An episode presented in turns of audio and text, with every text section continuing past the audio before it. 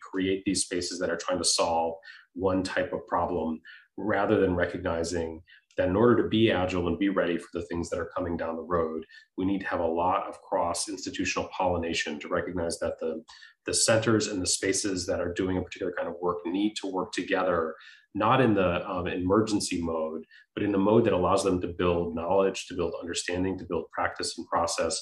So when things do go wrong or things are become challenges or there is a change in higher ed, we can be responsive to that without saying, you know, we're, we're all caught in our own little spaces and wondering, you know, what we're going to do at this particular moment in time.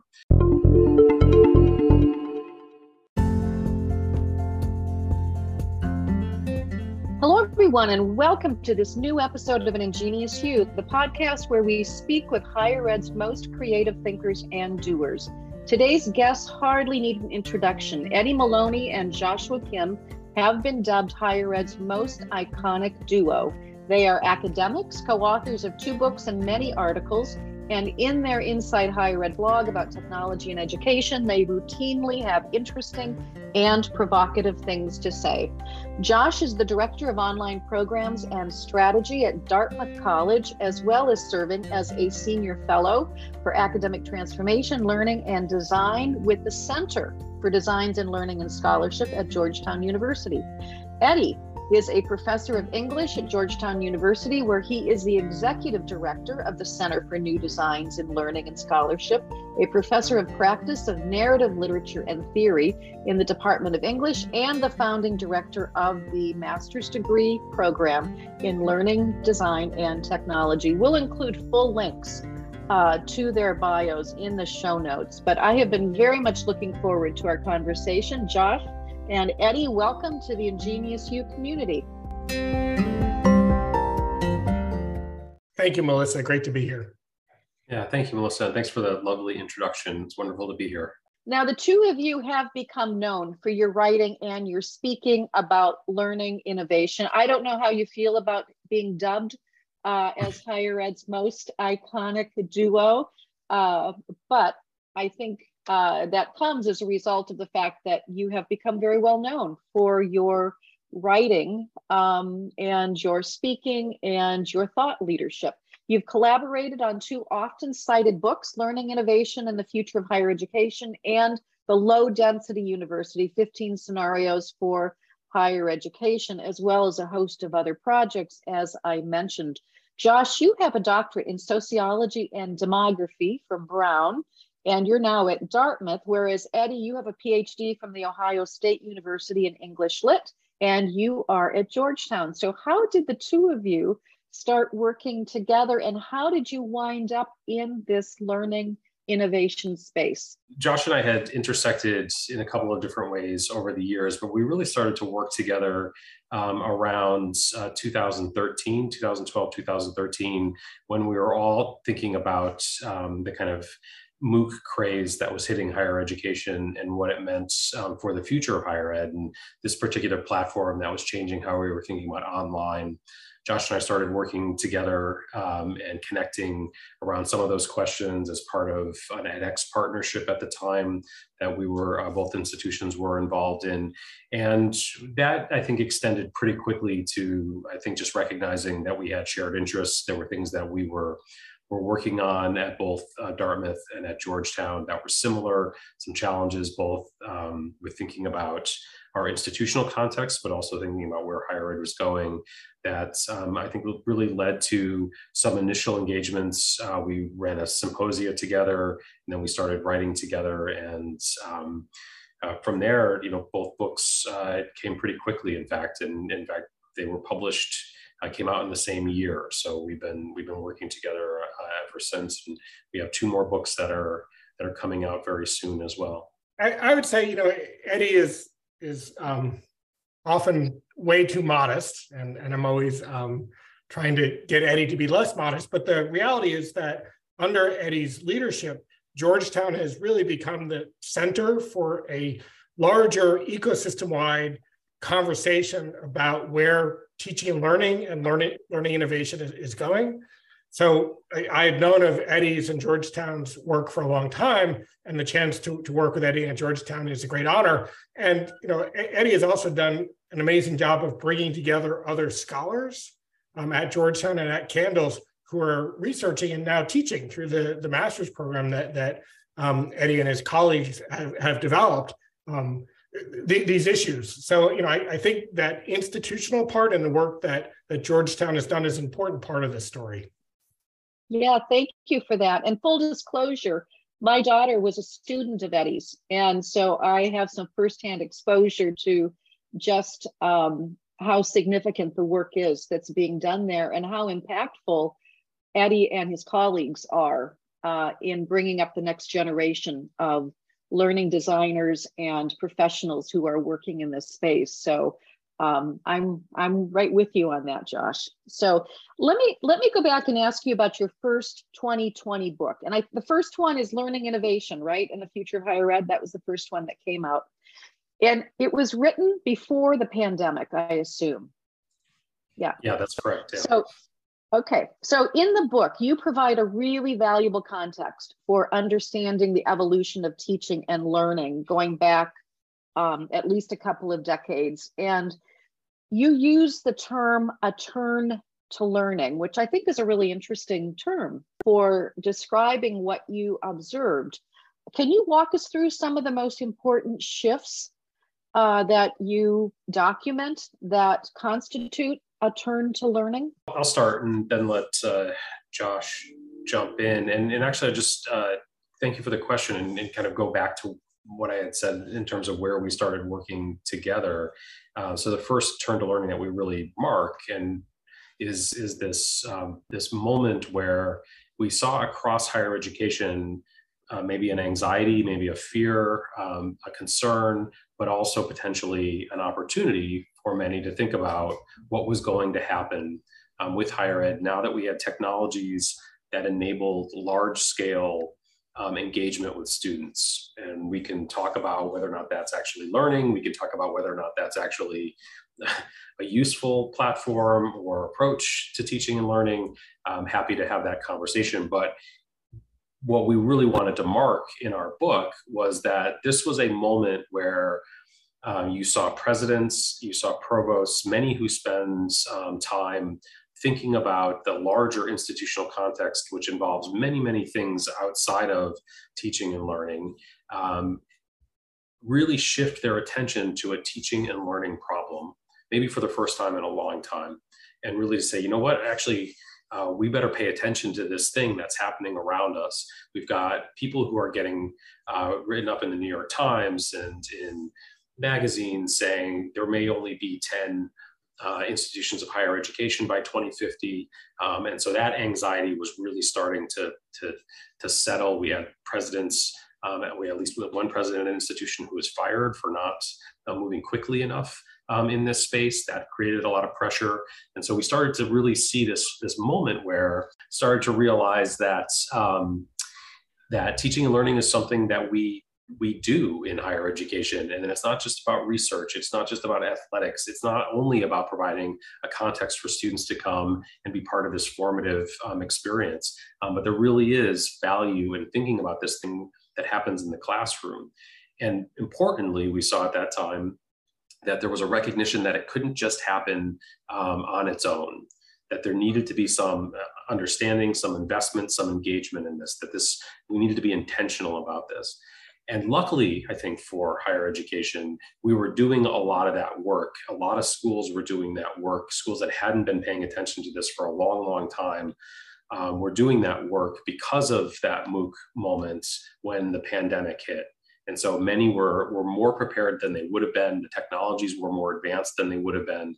Faculty were, were more um, willing to engage with some of these tools um, than they might have been, a, been 10 years ago if we hadn't had that.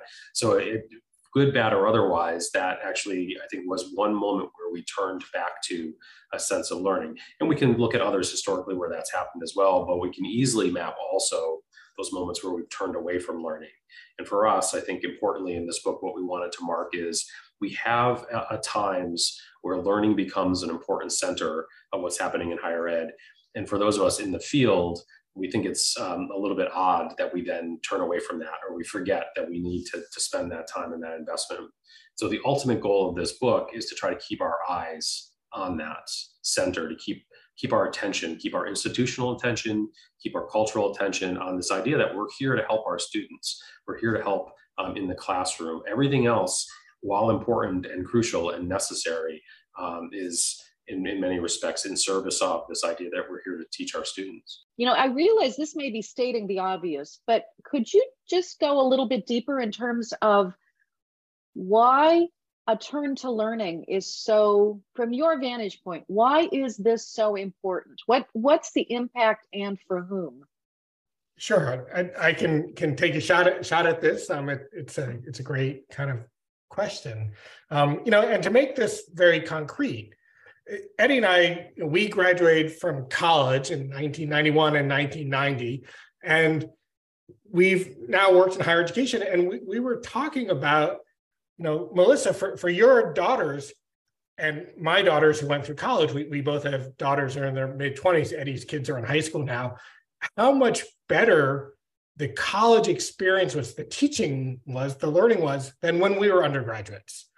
And almost all the story about higher education is quite rightly how much more expensive it's gotten. And we always talk about that and the growth in debt and all the issues of access. We always talk about all the problems but we hardly talk about how something as fundamental as teaching and learning has very much improved in higher education. We've seen real advances.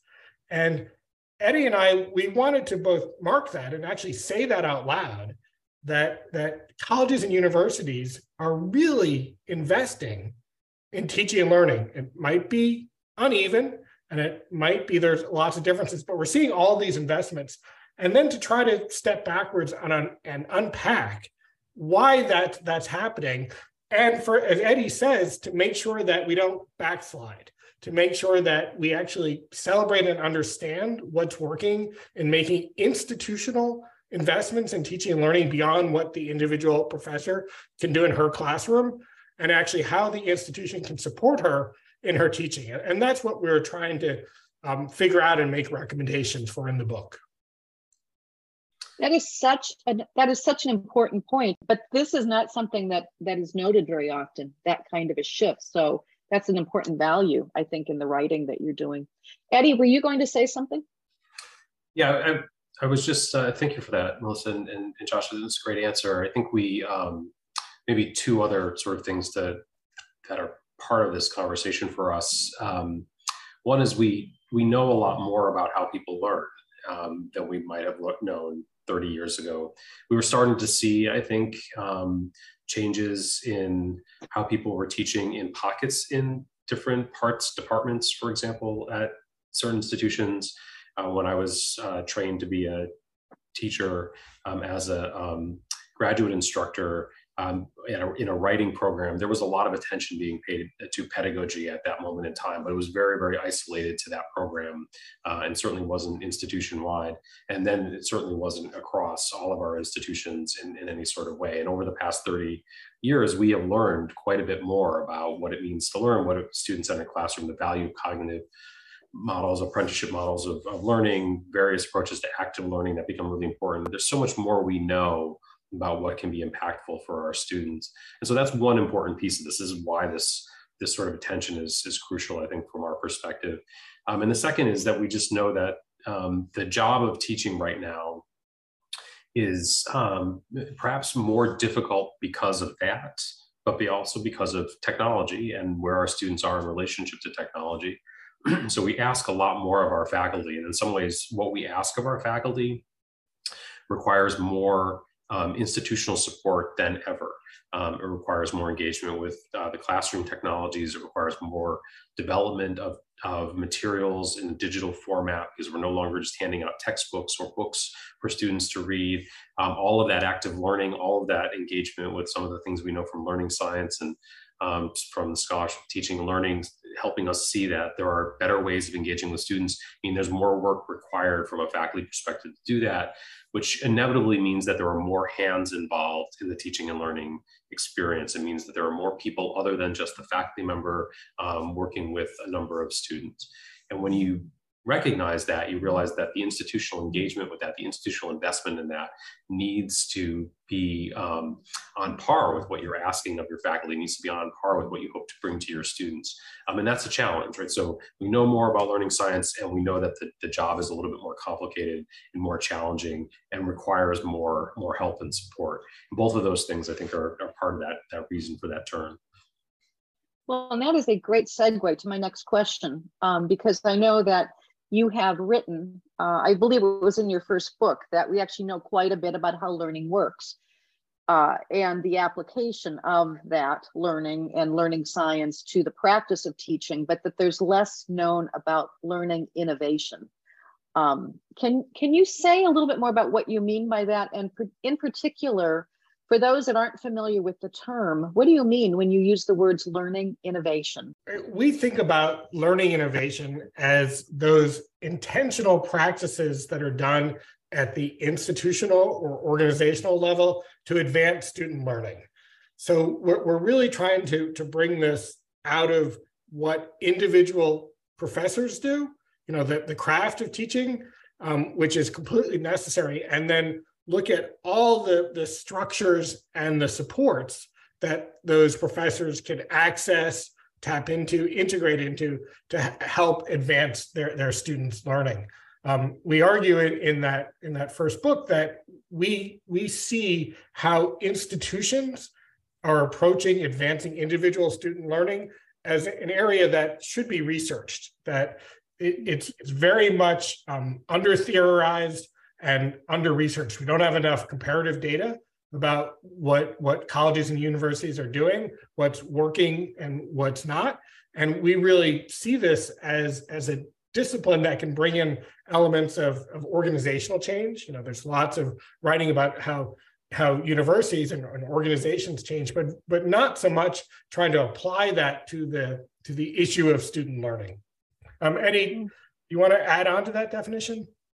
Oh, I think it's a great definition, Josh. Thanks um, for for laying that out. I mean, I think you know, related to that and what I was saying earlier about what we know about learning, right? There's there's an odd sort of tension there that we know a lot um, about uh, what can be effective practices in the classroom.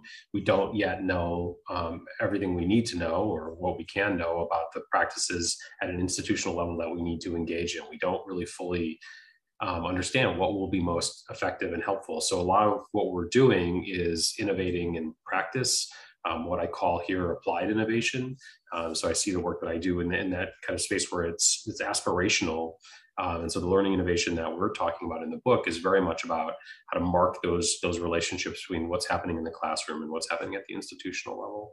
In your second book, which I think was written in the middle of the pandemic. It was written after the pandemic, right, had had taken off. Um, you present 15 possible scenarios for how a college or university might plan for institutional and instructional resiliency. Um, obviously, the book was inspired uh, by the pandemic, but it really strikes me that the framework that you present uh, serves an even more valuable purpose now in going forward as uh, presidents and deans and provosts and faculty are trying to figure out what the new normal looks like, if there is such a thing. Um, so for listeners who haven't read your book, can you provide a high level overview of the framework that you present with these 15 scenarios? You're absolutely right. So this was written, um, in fact, just as institutions were going fully remote.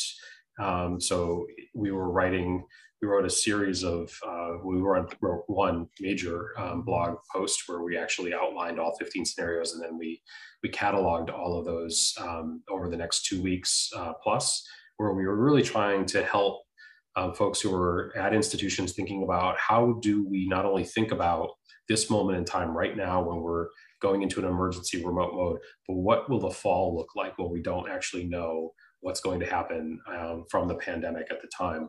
So there was a, it was a, if you remember back, it was a, a lot of um, uh, anxiety about where we would be, what would happen in the fall, would we be back on campus, would the pandemic keep us completely? There was some assumption, I think, that um, we would have some choice in that, but that that choice would be, I think, affected by um, different rates of infection and so on, things that we, we still were not clear about. So the range of scenarios um, were things that re- required some presence on campus to being fully remote, but they were more in the hybrid kind of space where we would imagine that we would be on campus, but we need to be able to adjust quickly. We need to be able to think differently about the, the time where students would have be present on campus because they might get sick or faculty might get sick. And so we mapped out a set of um, moments from being fully remote uh, and fully online to being fully in person and kind of back in, in a kind of normal um, in normal space and everything in between. We just tried to give examples of possibilities that people could think about. We were thinking both in terms of what would happen in the classroom, so different ways in which faculty could engage with students, to what might be some structural changes, so different ways of thinking about um, how the semester was in fact um, laid out. So you might start early and end early. You might start late and end late. You might move to a modular modular approach to the to the curriculum, so you could actually have more intense periods and then give students breaks. Um, it really was not um, at the time uh, clear what would happen in the winter, which we all thought was going to be the the next sort of big wave turns out for most of us it, it, happened in the fall and we all had to go fully remote. But um, this was this was really very much about trying to get us set up for possibilities for that fall. We wrote this while we were trying to figure all this out at our institutions and to advise you know leadership about where to go and our colleagues at the as well as a, as across the ecosystem so we were trying to develop frameworks and language so everyone was working with a, you know, a, a, consistent set of language at least when they talked about what are the possibilities. I do want to say that one of the things we, we highlight in the book with each of the scenarios is that as the pandemic was going on, we, we were very much seeing that the, the pandemic had unequal effects on different types of learners that that mm. the, the least privileged of our learners we're we're having the the biggest difficulties navigating the pandemic. You know, it was clear that our colleges were doing a great job of of keeping going, of having academic continuity, but that many of our learners, those with you know not good access to good bandwidth or quiet places to to study, you know, crowded living environments, um, parents who are ill, you know, poor economic circumstances, we're actually having a, a really horrible time and the pandemic was hitting our student population unequally. So in the scenarios, we try to really focus on issues of, of equity and that you know, as as institutions try to go forward with strategies to deal with this public health emergency, how can we actually set things up that that work for the least advantaged of our learners? These are difficult days for higher education. Even before the pandemic, higher education was in a free fall. Colleges are closing and merging at an ever increasing rate. Leaders are facing challenges from every direction. No wonder so many experts are calling for a new kind of leadership.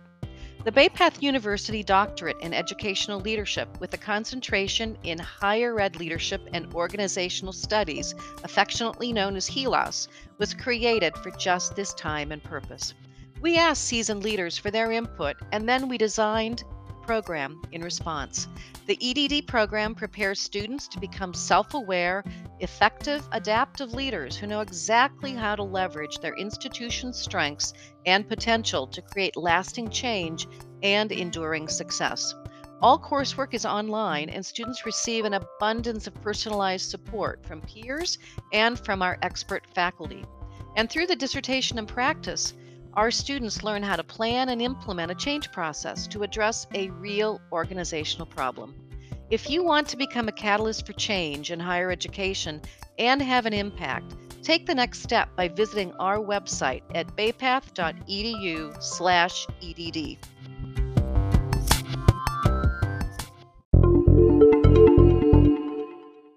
I'm sure your thinking has changed at least a little bit since you first put pen to paper and came up with these 15 uh, scenarios. So, based on what you're now seeing and your sense about where we are, where most colleges and universities are, would you change the framework, the continuum in any way?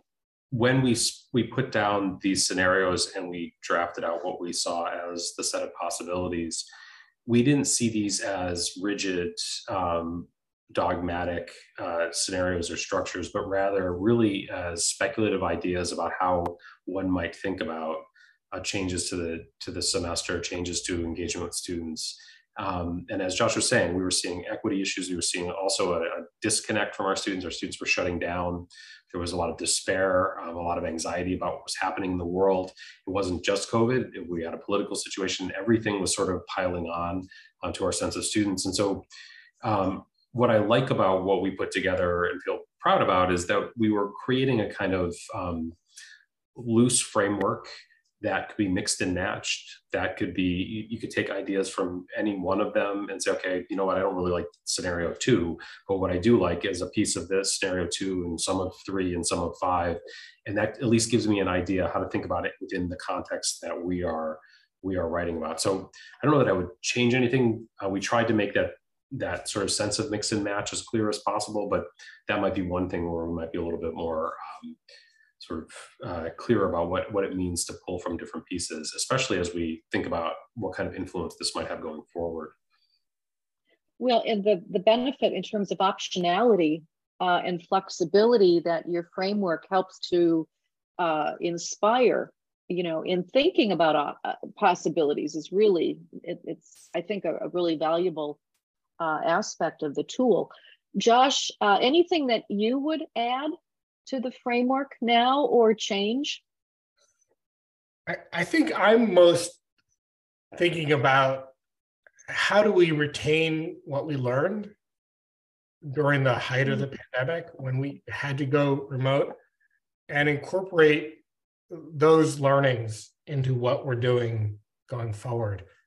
You know, it, it was an absolutely horrible time and there's there's not it's a horrible time for our students for our faculty and our staff. It was it was you would not wish this on anyone. It was also true that for a span of time all of our institute the only thing that our institutions were focusing on was having our students be able to to go through their courses and their programs and progress you know towards their their degrees normally at universities we're focused on a million and one things you know and and at universities like like eddie and, and my um, institutions you know we have a a teaching and a, and a research mission a knowledge production and, and a teaching mission and and we do a million other things as well. But for for a time we were all just really focused on how can we support our students through this really difficult time? How do we support our, our faculty and all the people working together? So, you know, I going forward, I, I think that maybe, you know, in your question, what would I do differently? I, I'm thinking, I'm wondering if we should be really pushing these ideas more that that we have to retain that kind of focus and maybe give some other things up. Yeah, that's a really good good point. You're you're really talking about the most significant takeaways, what we learned, right, from COVID, the experience in COVID. So, what other what other takeaways? Um, and I think you talk about this in your book as the legacy, the teaching and learning legacy from COVID. So, um, being focused, laser like focus on student success, helping students be successful and achieve. But what other what other significant things would you want to make sure get pulled forward? I think the answer that Josh gave earlier about what we were learning about our students, um, we saw into our students' lives in ways that we had never done before, and our students saw into our lives um, in ways that they hadn't before. And I think that created a sense of community um, mm-hmm. that was, you know, crucial and important. And I don't want to lose sight, even in saying that, that it wasn't um, that that shared sense of community then made everything better. In fact, it, it didn't. I think it helped to um, ameliorate some of the challenges that we were facing, but it certainly didn't, I think, solve the, the, the challenge. And we know that we still have um, uh, inequities in higher education that put our students at a disadvantage for doing their best work. Um, and so I think one of the things that, you know, I would hope we would see is that an investment in trying to understand how we bring our students into um, our community and help them feel that they belong in a way that allows them, encourages them, gives them the context and the platform to do their best work is maybe one of the most important things we can do in higher education. Sometimes that's making sure that their bandwidth works, but often that is about helping our students in their differences feel included um, in the environment that we're in. We saw during the pandemic that an, an institutional context could be a, a particular kind of leveler. It gave everybody a certain access to resources and bandwidth and all of the technologies and so on. But we also know it's it, it creates um, difference as well, and it creates disparities as well. And so, trying to address those, I think, are important. On the flip side, I would say one of the things that um, that we spent a lot of time on at my institution, and I think I was certainly thinking about as we were writing this, trying to be um, as flexible and as compassionate to our students as possible at a really, really difficult moment in time.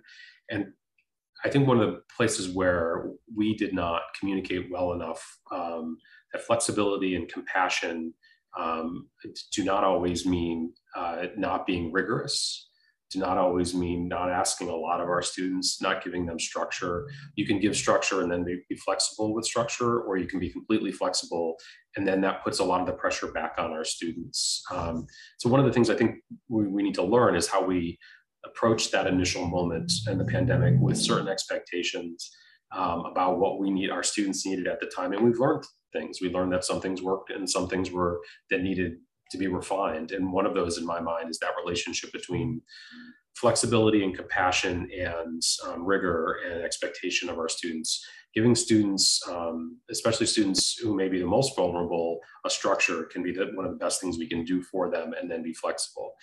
Um, one of the pieces in, in this that we talk a lot about is this idea of transparency and really being sharing what we're doing and why we're doing it. That can be really valuable at, at this time as well. So a lot of the scenarios that we put together were as much about trying to be transparent with our students, including our students, bringing our students in, helping our students be partners in the process. Um, and that that dynamic, I think we lose really, really fast when we when we go back to where we we are now, which is trying to be back on campus in most of our, you know, the institutions that we teach in, and, and we have colleagues in mostly residential institutions where we're expecting our students to be in place. Um, we, you know, we lose that that sense of what it means to really kind of fully embrace some of the lessons of, of the past two years, and that's, I think, really disappointing. And I would just go back to the first book as well. That that institutional investment, it's easy to pull back on that and think, okay, we made it, we're through and we're done. Um, but there's so much more that needs to be done. And that this is a kind of practice and process that we always need to keep our eyes on. Yeah, yeah, no, I, I couldn't agree more with that. And I hope that your uh, future writing will keep these things front and center. Um, as I said, your your scenarios are, I think, more needed now than ever before. Um, so let me ask you, I, do you have a favorite scenario uh, of the 15? And uh, do you have any thoughts about uh, which ones you think are most likely to stick as we are moving moving forward? So I'll be a little provocative. Um, right now, so I'm the director of online programs and strategy at Dartmouth. So I think about online all the time. But my favorite scenario is everyone comes back to campus and we're only residential and we get rid of all the technology. Now that's never going to happen, right? It's it's not like like the world now is a blended and a hybrid world, and um, we're working hybrid, and our students have a lot more flexibility. But the whole thing that the pandemic taught me is how much I miss just sitting around a table and having no technology at all. It's such a privileged place. It's not the world we live in. But I, would say if I could sort of wave my magic wand, we'd just all be around it around a, a nice wooden seminar table. I think Josh has uh, waved his magic wand. I think most people want us to be back in that uh, place, and that's kind of where everyone is going. I've been since the sort of mid part of the pandemic. I've been thinking that one of the things that we're going to be doing is we're going to the pendulum is going to swing back really, really hard against remote learning, and everyone's going to want to be on campus. and And I do see it as a pendulum. I think it's going to have to swing and, and level at some point and find some balance, but uh, right now we're pretty hard in that space of um, of being back on campus, at least for institutions that are traditionally residential and, and have in-person instruction. I think for me, one of the so that I'll, I'll name a scenario and then the reason why the modified tutorial um, is one that I, I always um, kind of come back to because for me, it's the one that um, is really the most invested in the engagement between the faculty member and the students. It's the one that tends to allow for the most transparency uh, between the faculty member and the students. It's the one that gives the most care to and um, builds on the, what we know is most important um, in almost every experience in higher ed, and that's these mentoring relationships where students can see themselves in a faculty member um, as someone who is uh, carrying out a career or a set of principles and thought that they would ultimately like to do themselves. And I think that the tutorial model at some level allows for at least some engagement with that mentoring practice and process. Um, but to me, really, the issue is not about what the the scenario is is as much as how do we how do we build the practices of helping faculty member make and bring students in to be partners in the learning experience helping them uh, faculty understand the value of being transparent in what they're trying to do. So often when we're teaching we're simply going in and trying to impart information or practice um, but really understanding the why of both of those things, why we make the choices we make, why we're doing what we're doing um, in a syllabus, in the, in the way that we're teaching a particular, um, you know, topic or set of issues. Those moments can be the ones that actually give the foundation for the thinking um, that we're asking our students to do, and we don't tend to do that enough. I think. So, from from your vantage point, what does the future of higher education look like? So, we just have a few minutes left here, so I want to ask you to look into your, your crystal ball and uh, tell me what you see looking ahead and what you think the implications are for teaching and learning. So I'll go first here to give Eddie a little chance to, to say his, his wisdom to this. And by the way, when Eddie, like Eddie and I talk about this and we always argue, like that's what's so great about our partnership is we're always arguing this out and, and we seldom agree, but that is very helpful in, in a in a partnership. I mean, I, I, think it's clear that we're never going back to having this strong divide between a, an in-person and a digitally mediated course or class or field of study. That everything now is integrated, flexible, hybrid, just the way we work now you know, we spend some time going to the office, sometimes working, uh, you know, at our houses. Sometimes a lot more of us are working fully remotely. It's just all mixed up. It's not the, the most important dividing line now of where we're doing that work. I think higher education is definitely going towards that. How people who work at colleges and universities work and how teaching and learning works. So we're, we're never going back to just, it's just about the campus my sense of, of where we need to go and what we need to be doing is preparing for the unknown. Um, and that's a hard thing to do. You, you obviously don't want to just set up a, a set of institutional structures that are waiting for something that won't come, um, but to recognize that there are things that we can do to prepare us for challenges that we are going to face, to be agile, to be ready to pivot and move as we can. And that's a hard thing for our institutional structure right now or the way in which we, we tend to be set up. Um, it, organizationally, we tend to have um, on the administrative level, I think maybe the, the same kind of problem that we have on the academic level, and that is we are uh, siloed in disciplines on the academic space for the most part. They're interdisciplinary programs, but often we're in schools or in disciplines within those schools. And on the administrative side, we do the same thing. We create these spaces that are trying to solve one type of problem rather than recognizing that in order to be agile and be ready for the things that are coming down the road, we need to have a lot of cross institutional pollination to recognize that the, the centers and the spaces that are doing a particular kind of work need to work together, not in the um, emergency mode, but in the mode that allows them to build knowledge, to build understanding, to build practice and process. So when things do go wrong or things are become challenges or there is a change in higher ed, we can be responsive to that without saying, you know, we're, we're all caught in our own little spaces and wondering, you know, what we're going to do at this particular moment in time. That's that's a hard thing to do. It requires thinking differently about kind of an institutional structure that almost everywhere is is is is, is pretty rigid in, in many respects. And I, you know, it's hard to see a lot of people, a lot of um, senior leadership at institutions trying to think differently about their overall institutional institutional structures in that way. Well, as you both know, changing the structure is one of the first uh, ways that a, a president can get fired. So I, I know that there is a lot of reluctance, particularly when you're new in the role, to to start moving people around. And yet, you know, what you're saying is a theme I have heard uh, across so many conversations we've had in the last year with thought leaders from a variety of different spaces in higher ed, and they're all they're all talking about this: the need to move out of silos and do a lot more cross collaborative thinking and planning. So, um, you know, I think you're identifying something that is very, very important, and maybe it has to start somewhere other than from the top.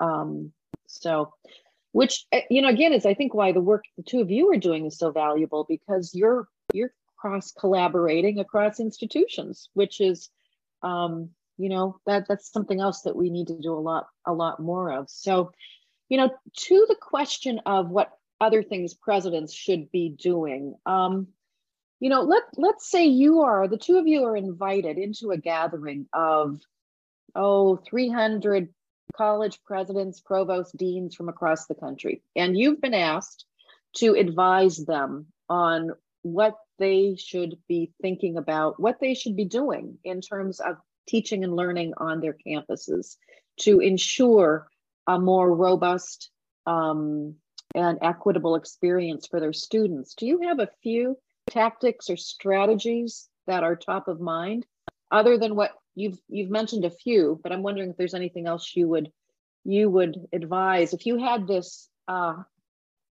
ready audience in front of you. Well first i want to say that my bags are packed. I'm ready to go with that invitation. I hope it comes. I'm waiting by the phone for, for that for that call. Um, and uh, it'll be great to hear what, what Eddie says here. As we we have these conversations, this is the kind of work that we do to think about the research that and writing we do together. So, Melissa, this is a fantastic conversation. You ask great questions. Uh, thanks. Mm-hmm. I think if, if I had some time with with uh, presidents, um, I, I would talk about learning science. I would say that we we really have to organize our institutions about around what we know about how people learn and use those as first principles to guide our organizational structures. So I would want to have many more learning scientists brought into leadership roles at our institutions. Yeah, this is a, a really great question, and it's a hard one to answer. So I'm happy to, to pack my bags too and, and join Josh in this conversation. But um, I, I think that you know one thing that we just a couple of things that come come to, come to mind that I think are important to pay attention to. One, um, at least at institutions like ours, the incentive structure for faculty to pay attention to teaching is just out completely out of sync with the incentive structure to pay attention to research. Um, and so rethinking that incentive structure across the board, I think becomes really important. You know, what do we value? Why do we value it? Um, what are we asking our faculty members to do to pay attention to? And how do we think about uh, making sure that promotion and tenure and the practices that we've constructed in institutions to support our faculty are aligned with an investment in teaching and learning? So the second is really making sure that the institutional infrastructure is in place to think about teaching and learning across all aspects of, of the institution right now, I think we, we probably have many institutions, so many offices and senior leadership uh, positions that are driven by academics, primarily meaning research, um, we, that are driven by uh, uh, services, um, student supports, uh, you know, sports and athletics, finances.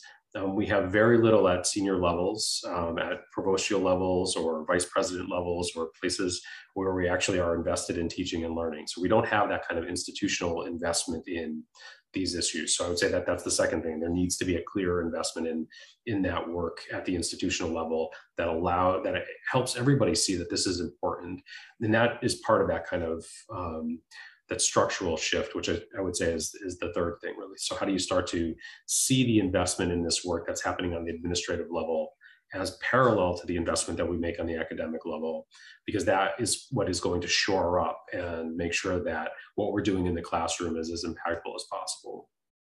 We just, uh, I think fundamentally have still bought into this tension between administration and faculty and it's a tension that I think um, if, if the 300 presidents and provosts in this room can could, could imagine um, helping to address and resolve. It would be fundamentally about saying that we're actually here with the same mission, the same values, the same goals, and we need to recognize that we each bring a piece of the solution um, to this conversation, to this work, and we need to work together in order to make that more effective and more valuable. And there are things that each one of us can learn um, from each other in that space, and that's just, I think, you know, a lot of places not happening in the ways that it needs to. I sure hope you get that invitation soon. this this is a great conversation, and it's one that does need to be happening at the highest levels of our institutions. So here is the final question. This is our signature question we ask all of our guests uh, in season four. What innovations, new ideas have captured your thinking these days? Is there something that has just caught your imagination? This is one of the areas that Eddie and I debate all the time. So, what's caught my attention is the idea of trying to bring uh, quality relational based education to scale that can you actually have the kind of education that, that eddie and i love the most that we, we, we love to students we love to teach where you actually build a relationship with your learners. You know much in the way melissa your daughter built a relationship with, with the faculty at georgetown a personal relationship. That's the most wonderful thing but it's it's very expensive right? It's it's it's a small ratio of of learners to faculty and these faculty are just amazing. It's it's not a very scalable type of model are there ways that we can find to use what we know about learning science what we know about technology what we know about maybe artificial intelligence all those kind of things to integrate those to try to scale that intimate relational um, way of learning I, am kind of maybe optimistic about trying to run at this. I'm also more optimistic than Eddie is at working with companies to try to do this. And, and Eddie is definitely more skeptical, or I'm more curious about that. But I would that that's the the big uh, challenge that that it's kind of like I think of it like self-driving cars. Is that that's yeah. where I'm thinking about it. Um, Eddie. Um, that, that's great, Josh. Uh, I, so I certainly don't quibble with the goal. I don't know how we get there, but I, I, I love the I love the idea. I think one of the things that uh, it's not really an innovation. I'm not sure I have an innovation that I look at and say this has really captured my thinking um, in the maybe more traditional sense of an innovation. But what I, I, have become fascinated by um, over the past ten years um, is the way in which at an, uh, an institutional level we collaborate with other institutions and we have long done that at, at, a disciplinary level. It's one of the wonderful things about higher ed. I think it's actually what gives us our resiliency as an industry. Um, we don't compete in the way that most industries compete. We collaborate on, on maybe the most important things, even as we compete for things like students and rankings and all of all of the least important things in terms of um, our engagement. Um, we all want to teach our students. We want our students to be the best they can be. Um, that competition is probably the, the least important thing that we do.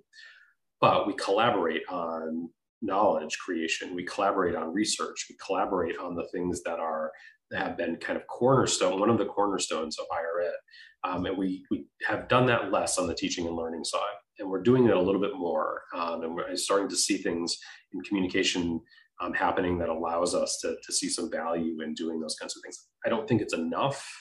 I don't think we were quite there yet. Um, I think the MOOCs, again, the innovation in my mind wasn't are we teaching at scale? Um, the innovation was people are all, all of a sudden talking about something that is about teaching and learning across institutions, sharing ideas. It involves many other innovations, big data, technology, um, and it certainly involves the kind of cost models that Josh is interested in, I think, when we start to talk about scale. But we're not quite there yet, and we haven't, I think, fully kind of played out that innovation. Okay, well, thank you for those thoughtful and provocative uh, responses. So before we end, uh, is there anything you want folks to know about what you're working on or what we can be on the lookout for? I think you said at the outset that you have some new some new writing that may be coming. We do. Yeah, thank you for that question and thank you for this conversation. It's been it's been really wonderful. It's been a, it's been a few months since we've had uh, a conversation like this together, so I really appreciate the opportunity to do so. Um, always love uh, connecting with Josh and, and, being able to, to share ideas in this kind of space. Uh, so we have two books um, that are in, in process right now. We have a, a collection of, of, essays that we're working on with a colleague of ours, uh, Maggie Debelius. Um, and that book is about, it's called Recentering uh, Learning, and it's, it's fundamentally about some of the things and lessons that we both learned during the pandemic, but um, we're really about what it means for higher ed to kind of really continue to, to put at the center the notion of teaching and learning. And then Josh and I are working on a book um, as well, and that book is uh, titled How Universities Learn, and it's really trying to track um, and understand what it means for the kind of institutional change that we're talking about to happen, how it's happened in the past, and what it might mean for us to understand the change that could happen in the future as well. Oh, that sounds wonderful. So those those are both going to be va- very valuable uh, additions to the to the literature and to the thinking that you are both in the middle of inspiring. So thank you so very much for this conversation. I've thoroughly enjoyed it, and I know that our our listeners will will will as well, and they will take a lot away in terms of the insights that you have shared. Thank you, Melissa. Wonderful conversation. Yeah, thank you, Melissa.